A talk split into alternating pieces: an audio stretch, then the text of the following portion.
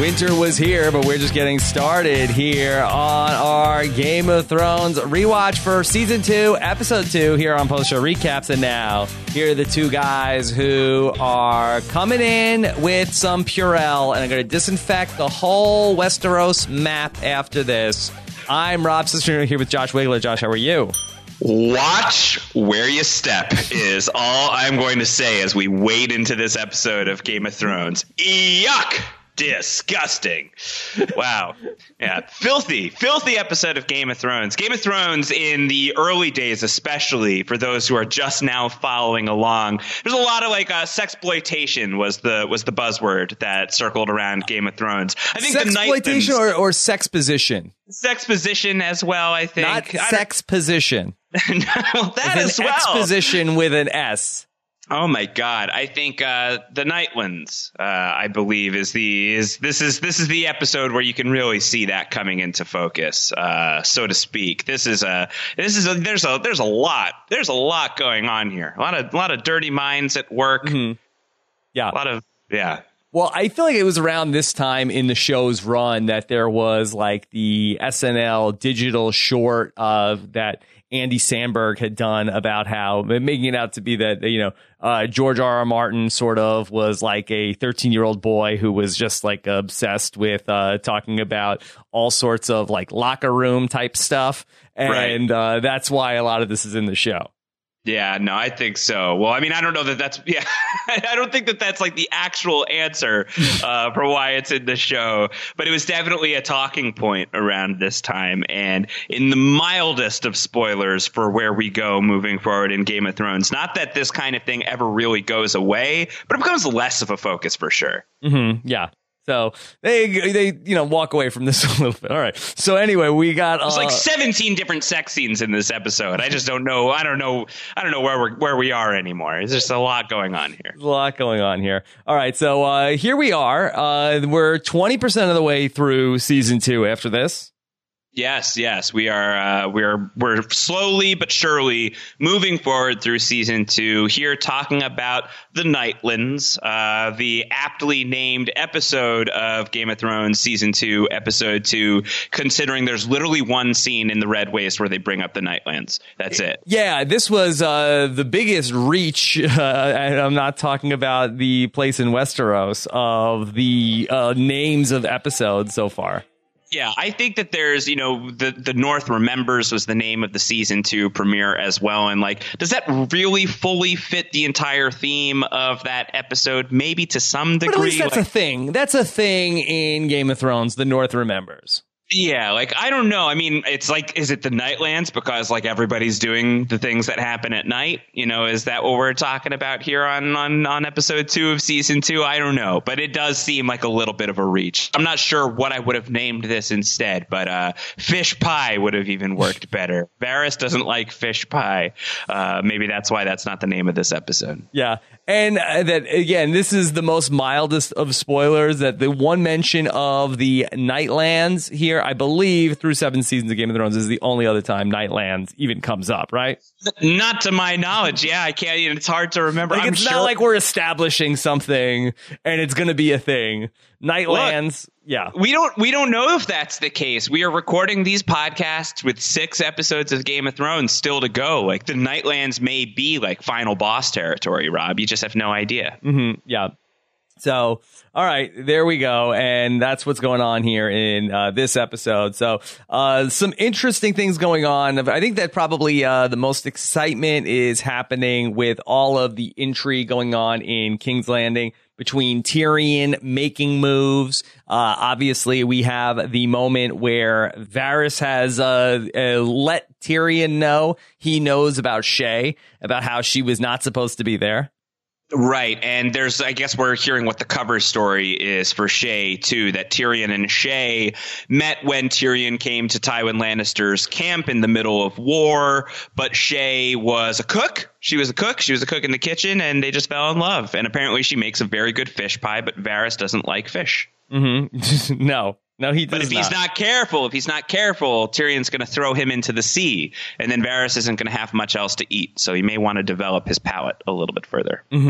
And then we also see Tyrion making a move against Janos Slynt uh, following the execution of all of Robert's bastards. And there's a little bit of a mystery over who gave that order. Uh, everything seems to be going well. Uh, with dinner with Janos Slynt until he mentions that he might try to uh, hire away the cook that made the dinner. And it seems like uh, that's one of the things Tyrion's like, okay, that's the last straw.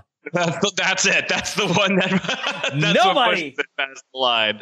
Uh, no, I think that this episode does a great job at establishing the differences between Tyrion Lannister, Lannister as Hand of the King, uh, acting Hand of the King, uh, assistant to the Hand of the King, uh, and Ned Stark as Hand of the King. You know, there is even the line that Tyrion says to Varys, "I'm not Ned Stark," uh, and I think that that's really supposed to let the audience know that Tyrion is a more politically savvy guy than Ned was. Uh, and he proves that in this scene where he has this dinner with Janos Slynt. He's making Janos Slynt feel very relaxed and comfortable. The book goes into a little more detail to the fact that both of these guys have been really imbibing in some wine. So Janos is probably his head is swimming at this point. Speaking of going into the ocean and hanging out with the fishes.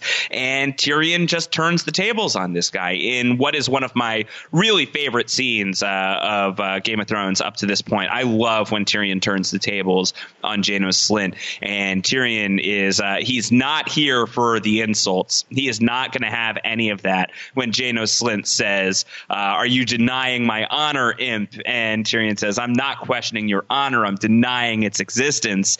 And Janos continues and says, "Do you think that I'll take this from you, dwarf?" And it's just a great line read from Peter Dinklage where he goes, "Dwarf, mm, you should have stopped that imp." Like I don't know what would have been you know changed or helped if he had not gone that far. But Tyrion's not going to take insults from anybody. He is a he is a powerful man here, and he plans to wield that power. And Janos, who is not only the guy who stabbed that baby at the end of the season two premiere, is also, as we're being reminded here, one of the key traitors that's responsible for the fact that Ned Stark got beheaded, that Ned Stark died. He was in charge of the City Watch, and he turned the Gold Cloaks against Ned in Ned's final gamble against Joffrey and So uh, this is a nice little moment of, of vengeance that we're earning here, like a little bit of a quiet comeuppance that's happening for Janos Slynt. So I feel great about it. I liked it. And then we also have Bronn promoted to the head of the City Watch. And again, there's so many great Tyrion and Bronn moments. But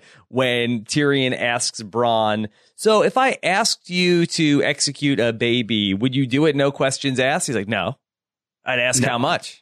I'd ask how much. I'd have a question. Yeah. Yeah. Yeah. Yes. Just lots of great banter between those two characters too. And the episode isn't entirely like Tyrion is large and in charge, right? Like it's not just, you know, him just like dunking on people left and right. There's a great scene between between him and Cersei later on that is kind of dealing with the aftermath of this moment um, of Tyrion's decision to to banish Janos, who who was talking about how I've got friends at court, I've got friends at court, you know, just kicking and screaming on his way out the door. And Cersei's like, I can't believe that you did this. Uh, and they're kind of trading barbs back and forth. And Tyrion makes a joke about the rumors that Jaime and Cersei are a romantic pairing, about how uh, so it's been told that Jaime has fallen repeatedly on you as well. Uh, And she then turns the tables on him and talks about how that's a pretty funny joke. Not quite as funny as the fact that you killed our mother on your way out the door, uh, but pretty funny all the same. Yeah. And that seems to really, really get to Tyrion. That does not seem to sit well with him. Yeah. Well, I mean, the Tyrion was pushing his luck when Cersei said, you know, well, I once again, uh, it falls on me to rule this family. Like, well, speaking of falling on you, like, uh, that he didn't have to go there. That was a little extra. Yeah, I think it was a little extra. It was a little extra, but that's kind of Tyrion. You know, Tyrion is uh, he's one of the great speakers of Game of Thrones. He was feeling it after the Janos Slynt thing. He is definitely, I think, feeling pretty confident in his abilities here. Like he's finally gotten a little bit of, uh, you know, he's been propped up by his father, who he has not always had the easiest relationship with, and he's been entrusted with this job to to clean up what's going on at King's Landing because King's Landing is a mess, and like they shouldn't even be in this terrible situation if not for the fact that Cersei couldn't rein in Joffrey. So I think that you know with the with the with the whole move to banish Janos Slynt to the to the Watch, I think that Tyrion is feeling fairly confident confident. And then this is a moment from Cersei that lets you know that at least in terms of like the ability, the capacity to inflict emotional damage upon each other, uh, it cuts both ways when it comes to these Lannister siblings. Okay, uh, a lot of stuff uh, going on at Craster's Keep and uh, we meet a one of uh, Craster's uh, daughter wives there, a young woman named Gilly, who she and Sam strike up a uh, a quick connection. Sam is ready to have her leave with the Night's Watch and continue on with their mission because there's something that happens to the male offspring of Craster. He doesn't want to keep them around. Yeah, I guess like the key to unlocking Samwell Tarly's heart is to just call him very brave because he's probably never heard that before. And so now he's feeling really emboldened. But that's the last thing that we see in that conversation between Sam and Gilly uh, that you're very brave. And then the very next thing we see, Sam has already taken Gilly to Jon Snow to be like, hey, let's bust her out of here. Uh, but yeah, there is some sort of mystery that is happening with um, with the male children of Craster. Uh, he's he's talked about that already in his first appearance how he just keeps you know his daughter wives around, and there does not seem to be aside from the men of the Night's Watch and Craster himself any other boys or men that are hanging around Craster's keep, and we are seeing some sort of indication of what that's all about. Where the episode ends with Jon Snow spying on Craster bringing a baby out into the middle of the snowy forest, leaving the child in the middle of the snow. Jon looks and sees what appears to be some sort of intensely blue-eyed figure figure scooping up the baby and can't investigate any further because he gets knocked out by Craster. I do have to say, I thought it was a little bit, you know, weak sauce for the end of the episode that somehow 80 year old Craster got the jump on Jon Snow here in the forest. Yeah, well, I mean, it's just laying track for the fact that Jon Snow's kryptonite is just old men. You know, I guess just, so. Like, I know you, you want to end the episode on like an exciting moment, but this seemed a little bit forced. Uh, Josh, in the books, does Craster, you know, sneak up behind Jon Snow and club him over the head? I don't want to say yes or no because it's been a minute since I've read a Clash of Kings. Uh, I don't recall this, but I don't know. Canon? I don't know. I don't know. Somebody who has a has a fresher memory of the books, please let us know. Please pipe in. Okay. Uh, we also see Theon on the mission that Robb uh, authorized from last week's episode, where Theon is going to be returning to the Iron Islands. Uh, we are treated to Theon having uh, a uh, a, a go with uh, an aspiring salt wife, and then we see Theon be greeted by a woman uh, at the pier to take him to Pike, and then uh, he finds out, lo and behold, it's his sister, who actually is now the person who is commanding the Greyjoy fleet. Right. We're getting to learn a little bit about where Theon Greyjoy comes from, at least by birth. We also know at this point that long ago there was a conflict between the Iron Islands and the majority of Westeros, and that rebellion was pacified, at least in part, by the Stark forces. And Theon was taken as a quote unquote hostage as a result of keeping the peace. And we know, of course, that Theon was treated very well in Winterfell as far as those things go, that he was really raised alongside alongside the Stark children. And I don't know if Ned and Catelyn ever viewed Theon quite as one of their own, but they at least treated him fairly well, given the fact that he was a glorified prisoner. Um, so Theon has a little bit of a, you know, some identity issues yeah. where he's been raised alongside these Starks. Now he's coming back to the Iron Islander, uh, the Iron Islands, thinking that he is, you know, he is the heir uh, by rights. He is the male heir of, uh, of to be the Lord of Pike, is the is the capital of the Iron Islands. But when he shows up, he's really not in tune with the culture of the Iron Islands at all. They talk about the gold price versus the iron price, and the iron price, if you were not able to divine, is you get what you take. You know, you get what you're able to to to you know, you get to keep what you were able to earn from battle and from overpowering people. And so when Theon is rolling up with like his majestic cloak and his golden ornaments, nobody's impressed. This is not the look of an Iron Islander. I love when Theon is on the ship and he's talking about like, well, you know, it's a really big day for them. They haven't had a lot to look forward to these last couple of years, but now I'm coming back. And so this is like a really huge moment for the Iron Islands. And it's just so it's hilarious. It is. It's it's good, but I I feel so bad for the for the poor woman yeah. on uh, on the boat with Theon. It's terrible. Uh, that that yeah, is something that I, I, do she's just traveling along with Theon, and I think that she has this aspiring dream that she is going to be the salt wife of the Lord, like the future Lord of the Iron Islands. Uh, and Theon is just using her, and it's really, really brutal. It's really brutal, and I think that there is that moment when uh, you you see that look of realization dawn on her face when she realizes, no, I'm just truly being used. Uh, and she's talking about how you know her her father is not going to you know approve of any of this, and he's just very dismissive and abusive towards this this young woman. So, I mean, I think we've been tracking the fact that Theon Greyjoy doesn't seem to be like the nicest guy on Game of Thrones. Seems to be, uh, you know, not the king of the castle when it comes to like the little shits of Game of Thrones because there's a lot of them. You know, a lot of different bratty characters. Uh, R.I.P. Viserys Targaryen, for instance. Uh, Joffrey Baratheon is the is the king of that mountain for sure. But Theon Greyjoy is kind of a scumbag, and this scene really illustrates that. And everything that's happening with him and his sister, it's not much better. You know, the way that he is treating her when he thinks that she is just someone to be used um, and doesn't realize that, A, she's his sister, which is, you know, its own, uh, you know, you know, it's its own door of horrors uh, that he is unleashing into his world, uh, but also that she is highly respected clearly here within the Iron Islands. So Theon expected a lot as he came home for the first time in forever, and so far it does not seem seems to be working out the way he expected. Yeah. We also see uh, a lot of stuff going on with Stannis and his forces. Uh, we see a lot of interplay between Davos and his son. And we definitely didn't get this in the first episode, but uh, Davos's son is uh, really uh, buying all in on the Lord of Light.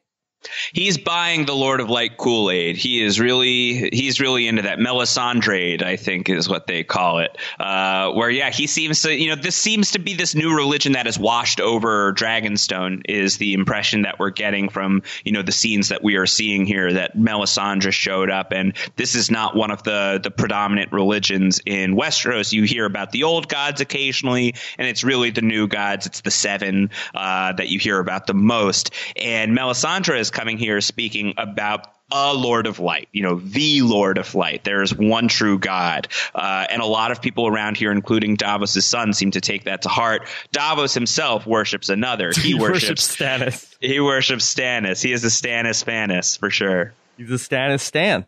Yeah, he's standing Stannis Baratheon. Yeah, and he talks a little bit about why. Uh, you know, we are, you know, we see this scene where Davos is coming to Salladhor Saan, uh, this, you know, pirate who has designs on uh, what he would like to get out of the bargain if he is to lend his ships to the to the Stannis Baratheon campaign. We do not need to rehash exactly what his top priority is. If you would, if you would be so kind as to skip that detail, mm-hmm. Uh, but I think that we do hear from from this exchange that Davos Davos is able to speak this guy's language because Davos, who is uh, Stannis Baratheon's right hand man, his consigliere in a lot of ways, um, was not always this way. He was not always uh, the Onion Knight, as they call him. He talks about how he used to be a smuggler and he uh, was very helpful in a campaign of Stannis's long ago during the days of Robert's Rebellion. And Stannis, uh, you know, enacted a little bit of a uh, of what we would deem like a, a certainly a punishment. He loses a little bit of himself in, in service of Stannis,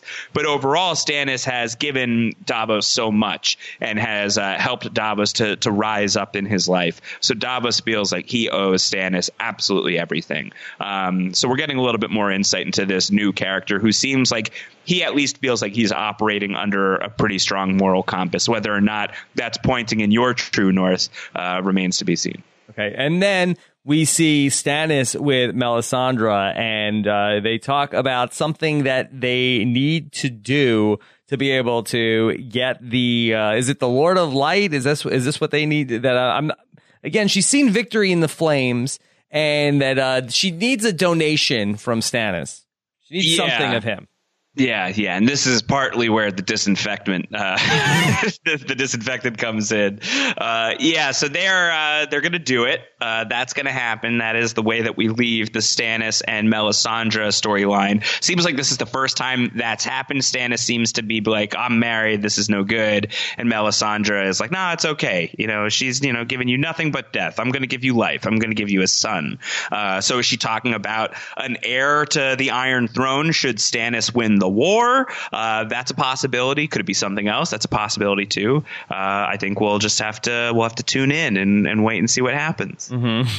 And then also we had some more of Dany out in the red waste, and unfortunately, uh, she, she sent some riders off last week, and then uh, one of those riders came back uh, with his head in a saddlebag, uh, and unfortunately, uh, that he was not uh, murdered in a way, or at least the body was not disposed of in a way that would have sent this rider off to the Nightlands to ride Yeah, with his ancestors. yeah, you need to burn the body. And uh, one of Dany's handmaidens is really distraught about this because his body has not been burned. He's just been butchered, so he can't ride with his ancestors in the Nightlands. And like, Dany reassures her and says, you know, we'll burn, we'll set up a funeral pyre, we'll burn him. He'll he'll go to his ancestors tonight. And we don't even see that in an episode called The Nightlands. Like this is this is genuinely the only moment where the Nightlands are referenced, and it's just this one scene in the Red Waste, and that's the entirety of the Daenerys Targaryen storyline in this episode. Do better, do better, Game of Thrones. Okay. Uh, anything else? Uh, oh, actually, uh, Arya and Gendry. Uh, at, we see them at the uh, start of the episode where uh, we do have this uh, really great scene where the gold cloaks come looking for Gendry. Arya is assuming they're looking for her. Uh, they're actually looking for Gendry. And we get to see Yoren end up uh, pull a dagger on a guy, a very sharp dagger, and says uh, basically that he's going to uh, nick an artery in his thigh, which is going to be very difficult to unnick. It's going to be hard to unnick that. Yeah. Uh, so he's always he's talking about everyone's always worried about what's upstairs. Nobody's thinking about what's downstairs. Uh, Yoren, not an HBO subscriber.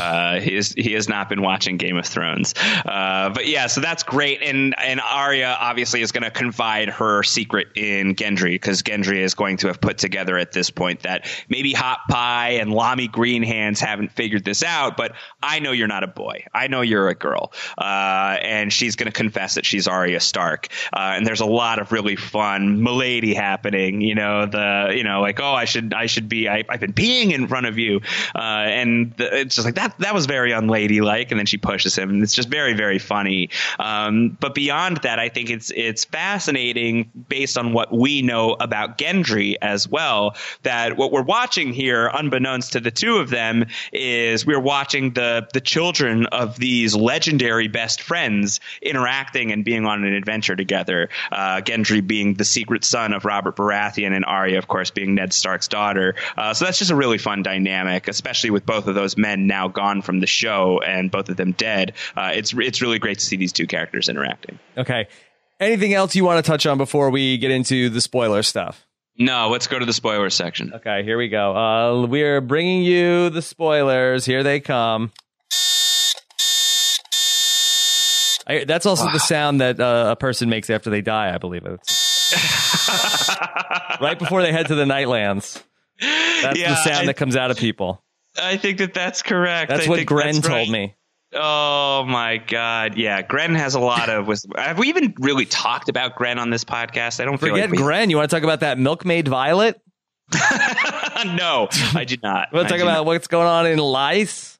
No, let's not talk about Lice, uh, not even Lysa Arryn, but we could talk about we could talk about the man who uh, who kills Lysa Arryn. We could talk about Littlefinger right now. I think is uh, is a fair person to talk about. There is, you know, we already you know joked before about how this is a very sexual episode of Game of Thrones, and there is this scene that takes place in Littlefinger's brothel between Littlefinger and Ros, and I I think that there is an, a, a compelling line here here from Littlefinger, given what we know about how this character winds up, given that we know uh, that Littlefinger is ultimately going to be killed by Arya Stark, but on instructions from Sansa Stark, uh, where Littlefinger talks about the return on investment. Uh, and he says, like, you know, I, I, definitely am always looking to make sure my losses are mitigated. Uh, I hate bad investments. I really do. They haunt me. Um, I think it's kind of uh, it's some there's some poetic irony in the fact that Littlefinger is going to end up investing so much in Sansa Stark that's going to end point. up being a, a pretty bad investment for Littlefinger down the line. Yeah. So yeah, that's uh, really uh, good payoff to that stuff because otherwise it's a it's all all long story for Ros. It's a very long story for Ros. It is. It is. It's not. It's not. it's not. The- you know what? I also I didn't get like. Uh, we saw at the end of the episode, the Gold Cloaks came in and you know uh, ended up like uh, completely raiding the joint and then murdering the baby of one of the women that works for Littlefinger. And Ros is crying, and he's like, "Oh, what's going on? Did that guy hurt you?" She's like, "No, no." uh, it's Megan, and Littlefinger's like, who? Wait, what? What happened? Megan? Right. Like, uh, unless he's like playing it up, I, it seems like that Littlefinger would would have been a little bit shook about what happened with the Gold Cloaks, and you would think that he would at least know the name of the woman that worked for him who had a baby there. Kind of a turnoff. I don't know about what kind of establishment that Littlefinger is running, also having like a crying baby in the brothel. That being yeah. said, uh, yeah. that you would think he would know the name of the woman that uh, the Gold Cloaks uh, came in and then uh, killed her baby in the brothel or maybe not or maybe like this is the you know this is further uh, you know a further advancement of the idea that we need to now come to grips with that Littlefinger wasn't as great as Littlefinger thought he was. Like he can't even remember a name of his own employee who lost a child or the day previous maybe going back to the thing about the baby in the brothel that Littlefinger was like had been like looking for a way to get the baby out of the brothel for a long time and then uh, he was secretly relieved when that happened I think that there's no question that Littlefinger is a terrible person. He's the uh, worst. you know, he's a terrible, terrible human being. But I think also something that we need to, re- you know, start reconciling is that Littlefinger is not the master, master, mastermind that he thinks that he is. Uh, so I think that that, you know, it's a, it's a subtle thing. Uh, I think that you could wrap it up in the case that we're building against Littlefinger across these podcasts here. Um, this story that he tells Ros as well. Not that we're like talking about like end game stuff with the whole show because Ros is long gone by the time that we're through six, uh, seven seasons of Game of Thrones. Um, but I, I, do think it is it is sadly uh, kind of prophetic to to where Ros is going to end up as well, where he's talking. Littlefinger is talking about uh, this, you know, one of his employees who is just like monstrously transformed by a very very wealthy man and his losses were mitigated even if uh, the employee was not successfully made happy. Um, Ros is ultimately going to get you know pretty much the same treatment. I mean she's going to end up being um, you know rented out to Joffrey uh, and Joffrey is uh, going to like I don't think that we even see the scene. I think we just see the body when we see finally like see the aftermath he had like three crossbow bolts in her or something terrible like that. So uh, lots of little, I don't know if it's intentional foreshadowing that's happening here at the time of the writing. I would guess not. Uh, but in retrospect, you know, a little bit of irony that you can divine from this scene, which okay. is a terrible scene otherwise. the big thing that I want to talk about in the spoilers is so this scene where Jon is watching the baby get dropped off by Craster we don't know what happens to the baby. We see like a shadowy figure end up picking up the baby. And then that's really all that we get on this until we get to season four. Uh, at the time, Josh, did was it assumed that that was in fact a White Walker? I think so, yeah. And I, I, this has been something that has always been theorized about, like what's the deal with Craster's children, about uh, you know what's going on with the with the the infant boys that he sacrifices seemingly, uh, and just like brings out into the into the wild. And I don't think that the books yet have confirmed that they are being scooped up by White Walkers, but just a little bit of post show recaps history for for those who don't remember or those who are just joining us. Uh, when we find out in I think think it's season four. It's an episode called Oath Breaker, I believe, uh, where we find a White Walker scoop up one of Craster's kids and take him back to the Night King's lair, and we see the Night King for the very first time. That that was like a total mind blowing moment for even people who had read the books, where this was one of the first occasions where Game of Thrones, Game of Thrones really delivered a piece of information that seemed to be a massive bombshell that George R. R. Martin himself had not yet dropped. And it was the birth of the tragically no longer with us Game of Thrones book club podcasts that we did between myself and Terry Schwartz, which were some of the most amazing podcasts that we ever got to do. And unfortunately, Terry and I have just both been so busy that we haven't been able to do them anymore. Um, but this is uh, the start of that story uh, where you're getting the sense that the White Walkers are taking Craster's kids for reasons that we don't exactly understand at this point in time. And I don't think that we even still to date fully understand what's going on, except that they are converting them into whether they're like baby white walkers or just like little infant zombies. I'm not entirely sure what like the long goal is of that, uh, but it's cool to see. It's cool to see the building blocks here for that. It's a shame that it does end in this very cheesy way with Craster just knocking Jon out. Okay, so the Night King comes, he takes babies, and then they convert them into White Walkers based on what we saw in that season four episode. Are they White Walker babies? Are there White Walker younglings around? Right, Is there like right. some sort of like White Walker preschool that goes on? Like they're like, or do they sort of like uh, become? Do they grow very fast? That well, what's going on there? Yeah, I don't know if there's like a the White Walker daycare center. I would like to see that. I think that that would be fun. Uh, maybe you know, maybe we'll see in the final season. Maybe we'll get some more insight into that, and maybe I don't know, a zombie Hodor is uh, is taking care of all of the little White Walker kids. That could be fun. That could be great. Sure.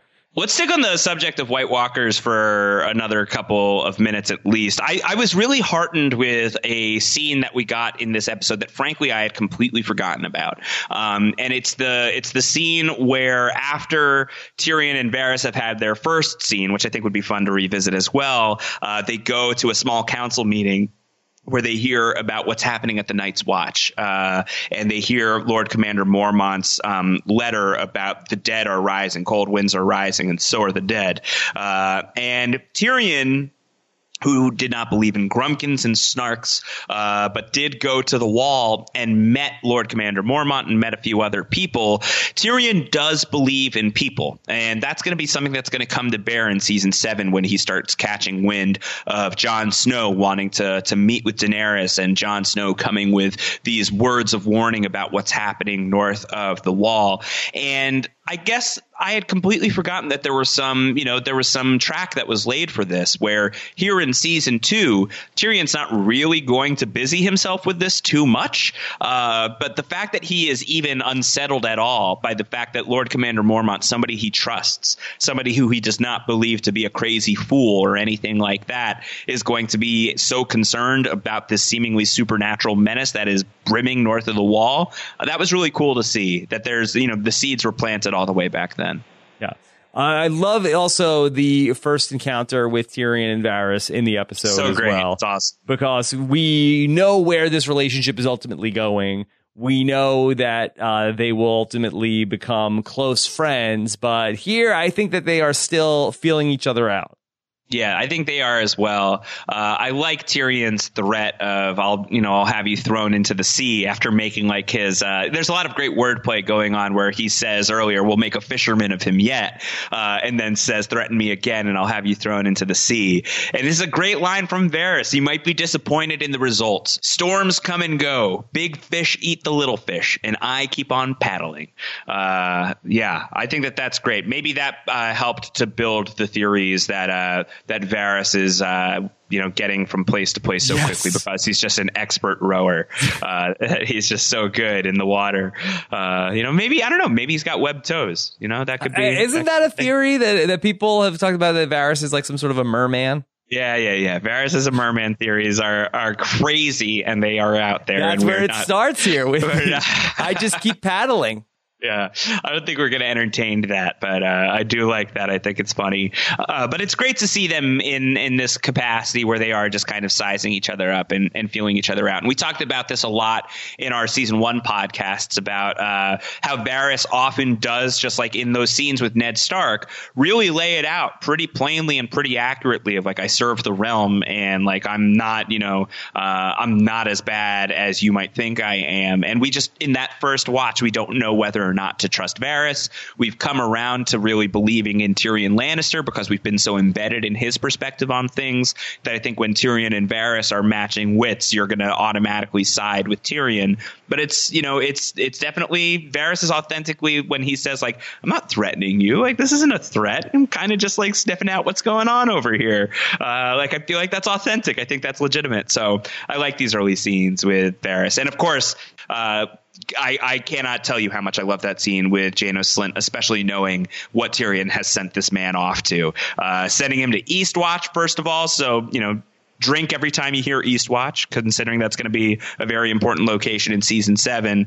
But also, we know that this man is not going to survive his stay at the Watch. He is going to be beheaded uh, by Jon Snow, and that's going to be the final point of vengeance for for Ned Stark in terms of Janos's involvement in that. So, And not before looking forward to it. cowering uh, in like the closet with Gilly. Yes, that's great. Also, Gilly, Gilly, Gilly is all over this episode. I guess Mm-hmm. I'd kind of forgotten that like Gilly was such a mainstay on Game of Thrones as early as like these first two episodes of season two. Yeah, uh, Gilly. That uh, really, it's love at first sight between her and Sam. Uh, the OTP, Sam and Gilly. Yeah, the OTP of Game of Thrones for sure, uh, which makes me nervous. You know, we are again we are recording this podcast without having seen the final six episodes of Game of Thrones, which are currently in production as we're recording this. Uh, but the way that season seven ended was with the wall partly coming down and White Walkers and their army of the dead finally infiltrating Westeros.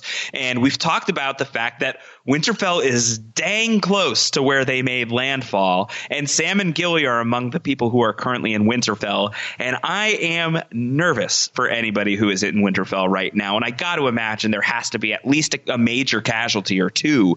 Uh, and I would be very, very worried about both Sam and Gilly in the coming um, assault of the White Walkers. And I and I think that there could be uh, there could be some sort of horrible, cruel irony to the fact that Sam rescued Gilly from being north of the wall and brought her south of the wall, but even that wasn't enough to save her from the coming doom that was brimming north of the wall. So I'm very nervous, like heading into the final season of Game of Thrones, if we were to do like a really massive kind of death draft of like you could have like 10 people per side, uh, I would be eyeing Gilly fairly early on in the draft. Wow, you really feel like Gilly is in danger? I, I feel like that they wouldn't do that. I think that it's it's so it's so brutal, and I think it would make such a declarative uh, statement pretty early on. I think that you know Sansa and Arya and Bran are two are, are three of the other characters that are in Winterfell right now. I think it's hard to imagine losing any one of those three very quickly. But of the people who are currently in Winterfell that we could lose, yeah, like I feel like I feel like we could lose Gilly, and that would be like really heartbreaking and awful, and I think add some um, some further menace to the White Walkers' efforts. Like I think that they've got to kill some of our our beloveds uh, in order to really establish their danger, uh, and I think to to have that happen to a real innocent like Gilly is something that I could see Game of Thrones doing, especially as we're revisiting these early episodes of the show. And I think Game of Thrones uh, was definitely more toothsome in that category in terms of its willingness to really kill characters off. I mean, Rob, we're coming hot off the heels of last week's premiere of the season two premiere where they murdered a baby on screen. Right, but it was You just like a red shirt baby. It was just a, just a red shirt baby. It's A red blanket baby. You've ever said. Yeah. But but I, I think that you know if Game of Thrones wants to close out with not just scale and scope, they really need to break some hearts, and I think that Gilly losing Gilly would be a heartbreaker. Um, so I don't know. I, I would love to be wrong. I would be thrilled to be wrong, but I'm mm. nervous. Is what I'm saying. I'm very worried for Gilly. Yeah, I just don't know what Sam's story would be ultimately after. Like I could almost see more the Sam dying in some brave way to protect Gilly and baby Sam unless it was going to be that Sam raises baby Sam in some way. But uh, the, to me, I feel like that if you kill Gilly, I kind of feel like that you take away the sort of motivation for Sam. Or now it's vengeance, and now it's like Sam the Slayer stage two. You know, like it could be like a real reactivation of of Sam just being like a, I don't know, you like turn him into John Wick. You know, John Bradley Wick. And then Sam takes out the Night King because he killed Gilly. Yeah, that's right. He takes them all out. Uh, Theon Greyjoy was also in uh, John Wick. Oh. did you know that? Have you not seen John Wick? No. You got to do it. You got to check out John Wick. I'll Everyone's got to check out John Wick. Um, well, talking about Theon, uh, we saw Balon Greyjoy also here in this episode, and uh, Theon came in with like, "Hey, I've got this great plan. You're going to be the king of the Iron Islands. What do you think about that?" And he was like, "Pass." Not feeling it. Right, right. So he has his own plan. W- what are we going to see the uh, Greyjoy fleet go on to do? They're going to go move in to Moat Cailin yeah, they're going to start attacking the north. Uh, so, like, Theon has come here to make uh, an alliance with the people that he thinks that he can control because he is from the Iron Islands, and he's, you know, coming here and he's thinking that they're going to be rolling out the iron carpet for him, uh, and that is not the case at all. Instead, it's like everybody's forgotten him, and no one's impressed by him, and he's going to take that really personally because, as we've established so far, Theon is a jerk up to this point in his life and is very arrogant and feels he's owed things that he's really not owed. Um, and is also traumatized by his experiences that, you know, he was, uh, you know, taken as a young kid and like thrust into this totally different situation but the show has done a really good job up to this point of just like showing that he's a pretty cruel person. He's a pretty thoughtless person. He's a really selfish person. He's a bad guy. Uh, and that's going to be the thing that galvanizes him to take over Winterfell and once again bite off a lot more than he can chew. And it's going to go so poorly for him. So I think that the, you know, it, it was really rough to watch some of these scenes with Theon in this episode and just to remember just how awful he is. And my memory of the first Theon chapter uh, of A Clash of Kings. Uh, this is like it's not like completely you know beat for beat accurate to how it plays out in the book, but like the thing with like the the hopeful salt wife, that's fairly close to my memory of it. That they really uh, paint a picture of her as somebody who is really just being like you know really you know like unwittingly abused by Theon, uh, and then even everything like to like you know some of like the the shadier details of what's going on between Theon and Yara. Uh, that's that's fairly accurate as well. And I think that like for the Theon stuff, if it lands with you at all, and I know it doesn't land with everybody, like the later stuff, like the reek of it all, and him going through the Ramsay Bolton torture experience, uh, for all of that to really land with such impact, I think that it, it it's effective to paint a picture of this guy as a pretty pathetic piece of crap. You know, somebody who just like really treats people poorly because he thinks that he is the rightful lord. Uh, and I think that it it's it's like a real you know it's a total pendulum swing that you're going to get later on. But it's difficult to watch right now. Uh, all of that stuff. The, the Theon arc is is a is a fascinating one to track for me. Not as fascinating for everybody else, but I really love it in the book especially. And Alfie Allen does such a great job at acting like a douche. Yeah, I'd say it's going to be a interesting journey to track, and, and I think there's a lot of foreshadowing, and ultimately, uh, the fate of Yara is still to be determined, and uh, we see her origin here in this episode. So there is uh, a lot to track. There's a lot to track. There's a lot to track indeed. Uh, what else should we be tracking here? Uh, anything from uh, from Arya in the King's Road? I mean, we are meeting like a few characters in this episode that are going to be, if not quite mainstays of Game of Thrones, and certainly memorable uh, and enduring characters for much of Game of Thrones. Like, there's a very quick flash in the pan, Podrick Payne uh, during that scene with Tyrion and Janos Slynt. That's the first Podrick Payne sighting, and then of course here comes Jaqen H'ghar unless you're arguing that that's not Jaqen H'ghar's first appearance and he was playing every single character in season one of Game of Thrones already. Yeah, well, of course, uh, yeah, and H'ghar really gets to speak for the first time. We sort of like saw him uh, staring at Arya. He seems to know a lot about Arya already at this point. So how do we explain this?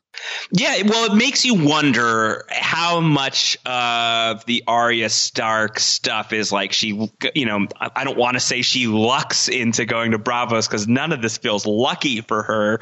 Uh, or is it, you know, predestined? Is she being scouted? Is she being eyed? Um, does and H'ghar know who Arya is already because Jaqen H'ghar, having been in King's Landing for other business, may have had eyes on Arya? Arya somehow. Uh, the argument for Syrio Forel truthers would be that he's Syrio Forel, so of course that's how he knows who Arya is. I think an easier way would be that he's been, you know, he's been circumnavigating the, you know, the tunnels of King's Landing and doing whatever faceless man shenanigans he's been up to in King's Landing, and therefore through his spying on people that we are going to see members of the House of Black and White do in later seasons of Game of Thrones, has seen Arya before and knows who she is. Uh, so I think I don't know. I'm I'm excited. I'm excited to have Jaqen H'ghar back on the show because yeah. we haven't we haven't seen him in a while, uh, and he's a he's a great character. This is a really really fun character to have on the show. But can we just talk this through for a minute? I mean, are we really believing that Jaqen H'ghar was apprehended by somebody and now is being locked away for him? Like he had to have wanted to be caught. There's no way that Jaqen H'ghar if he needed to. I mean, I know we set it up that Arya frees him and uh, and, and Arya, you know, owes him a solid, but really we that he allowed himself to be apprehended, sort of like the greatest assassin in the known world that is tapped into all of these uh, different powers and the faceless men that he couldn't have escaped the clutches of being shipped to the wall if he wanted to. Yeah, I think that it's entirely likely that there is some ulterior purpose. Like there's some alternate mission that Jaqen H'ghar is on that we're not aware of, that he really is keeping an eye on Arya, that he sees some potential in her. I think that there's every reason to believe that that's a possibility. Uh, but I also think it's, you know, worth keeping in mind that it's not like it's not like the faceless men are impervious to to being caught and killed. Uh, we you know we know the waif is going to get demolished by Arya in just a few seasons from now. Arya herself is going to catch a couple of uh, stab wounds to the abdomen, uh, which is not going to be great. So I think that there's you know there's there's reasons to believe that uh, that the faceless men are not quite as invincible as maybe we're giving them credit for, even though they are fantastic assassins. But I think think that there's also an argument to be made that Jaqen H'ghar is a man on a mission himself, and he's got something else going on. In the in the book, what's going on with Jaqen H'ghar actually has more to do with Samwell's storyline uh, and everything that's going on in the Citadel. The show never bared that out. But maybe at this point in the construction of the show, they were still planning on going that way. Instead, they have Jaqen H'ghar show back up in Braavos in season five. Okay. Uh, could you just uh, talk that through real quick? Yeah, sure. Uh, so everything that's going on with Sam, he like shows up at the Citadel, and you actually see the start of it in uh, at the end of season two in Jaqen's last scene, where he's going to do that like face wipe, and he's going to have like kind of like this black hair and this hook nose and everything. Uh, and that same version of the character is going to show back up at the Citadel in, I believe it's the fourth book of the series, uh, is going to to kill the prologue character, uh, and then show up at the very end in Sam's chapter, taking on the face of the prologue character that he killed, unknown to anybody else, has infiltrated the culture of the Citadel, and we don't know exactly why yet because George R. R. Martin doesn't want to release any more of his books, or mm-hmm. for whatever reason they just haven't come out yet. Uh, but there's like heavy speculation that he might be involved in like stealing some um, potentially like magical artifacts. There's dragon candles that perhaps he's going to yank, uh, maybe a book or two. Yeah, who knows? Who knows? Hunahpu. So we're still waiting to see what's going on with Jaqen H'ghar in the books, but it's a different path than what is being forged on the show. Yeah. That being said, in terms of just to talk through the Syrio Forel theory for just a second, I don't know how he would necessarily that we last saw Syrio that he was, you know, uh, in the, uh, you know, uh, inside of uh, the Red Keep, and then I don't know how he would necessarily, you know, know that Arya had been picked up by Yoren and then was going to be headed to the Night's Watch, and then end up getting into a cell to be transported. So I kind of feel like that while it seems to me like that maybe there's some sort of a destiny there for Arya and that uh, and H'ghar had been scouting her in some way. I don't know necessarily how he knew that she was going to be with Yoren, whether he's Syrio or not. He's not Syrio Forel. That's the answer. it's okay. not happening. It's not. But I am buying that he somehow knew that there was, you know, a reason that he needed to be there. I can buy that. I can I can I can be convinced. Um, couple of other things maybe to hit as we're on our way out of this episode. Uh, speaking of Purell, they really want to wipe down the uh, the war room table at Dragonstone, right? You know, oh, that's what I was talking about. Yeah, yeah, that's going to be like a very important location in the future. That's something that they want to think about cleaning up. I don't know. I don't know. Uh, maybe maybe they had uh, Drogon like breathe some fire just over it just like burn off all the germs mm-hmm. would be nice. Uh, Salladhor Saan Remember when we were talking yeah. about him last week? One this of his the, appearances. One of his three episodes, uh, according to the Game of Thrones Wikipedia. So we'll have to track. What happened? That. He didn't test well with the uh, "I'm gonna uh, hook yeah. up with Cersei." Yeah, yeah, yeah. Thank you for classing that up. Uh, yeah, I don't know. I mean, don't they talk about how like I don't know, like you can either spend your last few years on the seal on the sea stealing from Pentoshi cheesemongers and Medanese silk merchants, or you could fight the good fight here with Stannis Baratheon, and maybe after like the Battle of Blackwater, he's just like, yeah, I'm I'm gonna go steal from Pentoshi cheesemongers. That sounds good. That sounds like a life for me. Uh, so that's probably where Salladhor Saan is. Maybe Euron Greyjoy is gonna show up with Salladhor Saan in hand in uh, season eight. Okay. All right. So, anything else you want to touch on uh, from anything else in the Nightlands? Anything else in the Nightlands? No, I mean the death of Rakharo is yet another instance of we're just kind of uh, you know things are things are I don't know things are moving slowly in the Daenerys storyline. Things are moving a little bit differently in the Daenerys storyline. Things are moving a little bit poorly in the Daenerys storyline. So uh, that is happening. All of that is real. Uh, I did like that she's talking about how like she'll uh, you know one of the one of these khals killed Rakharo and they don't like the idea of a woman leading the khalasar. Uh, nice to know that Daenerys will be able to get one over on those guys eventually. Yeah, that and makes, that makes me happy. It does, in my mind, uh, add a little bit to the scene where she murders all of the khals right. that are out there. It's like uh, yes. you know, like what did those guys do? Like, well, they did. Uh, you know, who knows uh, which khal did it, but somebody cut off the head of one of her riders. Yeah, yeah, yeah, yeah. So one of those guys got their comeuppance for sure. Yeah. Okay.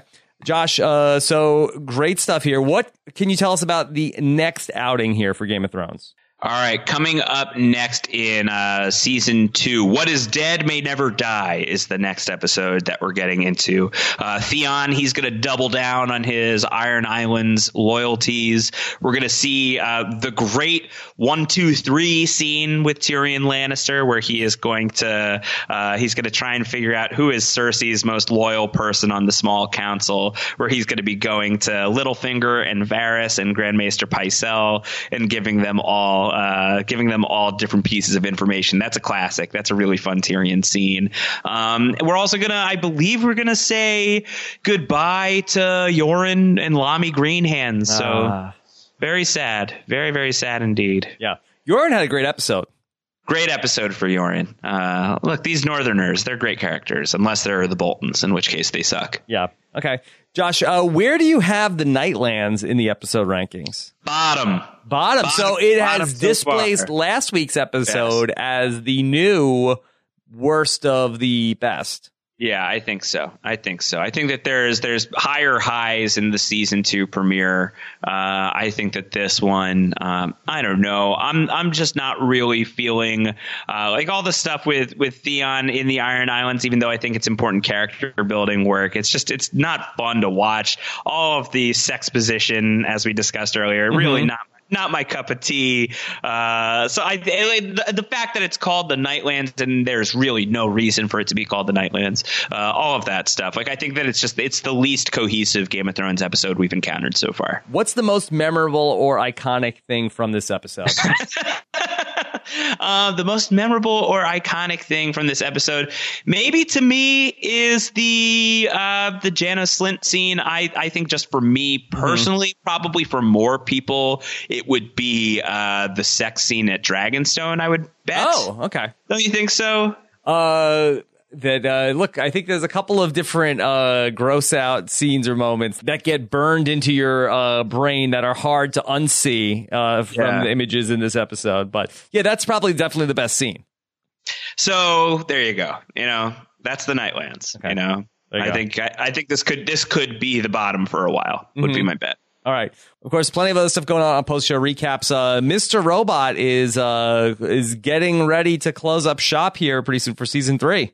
Oh my God, yes. Getting very, very close to the end of the road here for season three. Only two more episodes left in season three, which has just been marvelous. Great television, really great stuff. And we've been having a very fun time on that podcast, the Mr. Robot podcast with yours truly and Antonio Mazzaro, also in collaboration with the Hollywood Reporter. Uh, we've got a few fun surprises that we are trying to line up as we are closing the book as we're closing the book here on uh, on our Mr. Robot podcast. So subscribe to that, postshowrecaps.com slash robot. Okay. Of course, uh, from the Night Lands to Nightfall. That's another show that we have uh, recently recapped on post show recaps as Yes. well. Uh, Yes. Everything going on with The Walking Dead is it is uh, getting to the halfway point in season eight. So check that out as well. All on postshowrecaps.com. Follow everything that Josh Wigler is doing for uh, the THR on Twitter at Round Howard. I'm at Rob Cesternino. Anything else? Nothing else. That's everything. All right. Take care, everybody. Have a good one. Bye. Bye.